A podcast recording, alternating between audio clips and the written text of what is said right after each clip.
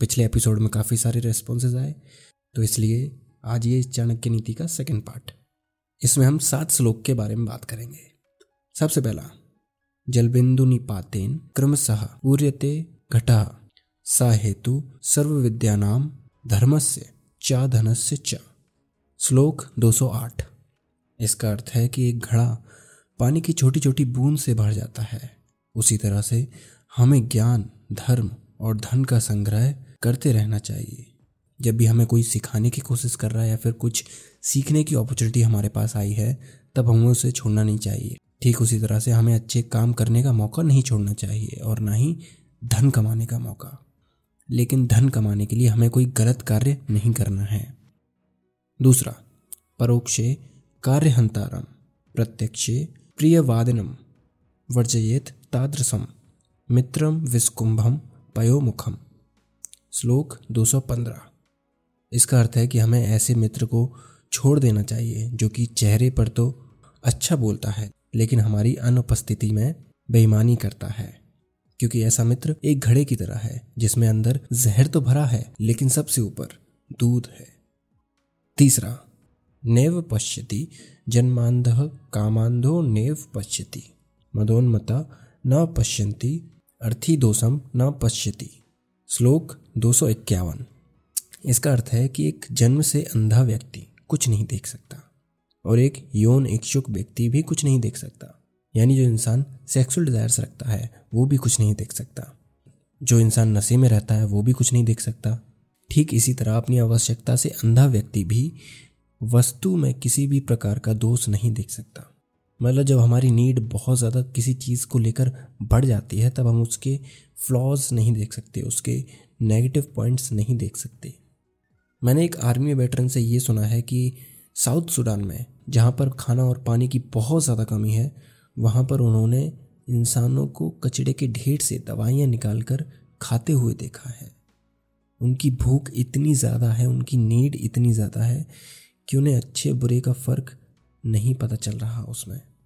ठीक इसी तरह से कभी कभी लोग अपनी ज़रूरतों के सामने सही गलत का फैसला नहीं कर पाते। चौथा। एकाकिना तपोद्वाभ्याम पठनम गायनम त्रिभह चतुर्भिगमन क्षेत्रम पंचभिव बहुवीरणम। श्लोक दो सौ तिरासी। इसमें चाणक्य ये बताते हैं कि कोई भी काम अच्छे से होने के लिए हमें कितने लोगों की ज़रूरत पड़ती है। अगर हमें पूजा करनी है मंत्र जाप करना है तो एक मतलब आप खुद। अगर हमें पढ़ना है, कुछ सीखना है तो दो। अगर हमें गाना गाना है तो तीन। अगर हमें कहीं घूमने जाना है तो चार। और मेहनत का काम करने के लिए, खेत पर काम करने के लिए पाँच। और बहुत सारे लोगों की आवश्यकता पड़ती है एक युद्ध में। तो अब समझ में आया कि ग्रुप स्टडी अच्छे से क्यों नहीं हो पाती।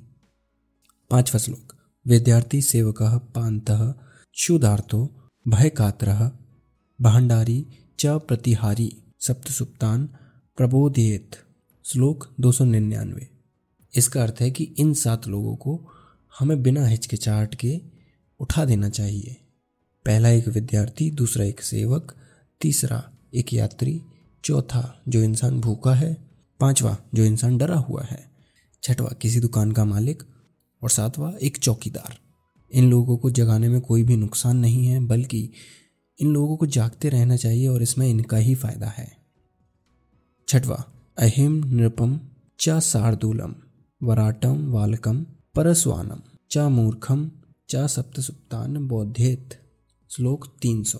इसका अर्थ है कि हमें इन सातों को नहीं जगाना चाहिए। एक सांप, दूसरा बाघ, तीसरा राजा, चौथा सुअर, पांचवा बच्चा, छठवा दूसरे का कुत्ता और सातवां एक मूर्ख। ये सोते हुए ही बेहतर है क्योंकि जागने पर ये हमारे लिए प्रॉब्लम्स खड़ी कर सकते हैं।